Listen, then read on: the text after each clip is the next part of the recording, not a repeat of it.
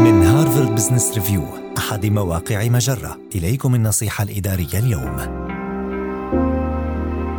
تصميم اجتماعات خارجية مفيدة فعلاً. قد تكون الاجتماعات الخارجية فرصة رائعة لبناء الفريق وتنسيق أعماله، ولكن غالباً ما تذهب هذه الفوائد أدراج الرياح عندما يعاود الجميع مزاولة أعمالهم اليومية. ولضمان وجود أثر دائم لاجتماعك الخارجي التالي، حدد الأهداف التي تأمل تحقيقها على وجه الدقة. وحدد كيفية قياسها. حاول إكمال البيان التالي: سأكون سعيداً حقاً إذا استطعنا بنهاية الاجتماع الخارجي أن وأيا كان ما تقرره. دع الأهداف تؤثر على الأطراف التي ستتم دعوتها. فإذا كان الغرض من اجتماعك الخارجي هو إجراء مناقشة حول أهداف السنة المالية مثلاً فسيكون عقد اجتماع مبكر أقل فاعلية. تأكد من كتابة جدول الأعمال. وثمة قاعدة مجربة تنصح بقضاء 45 دقيقة إلى ساعتين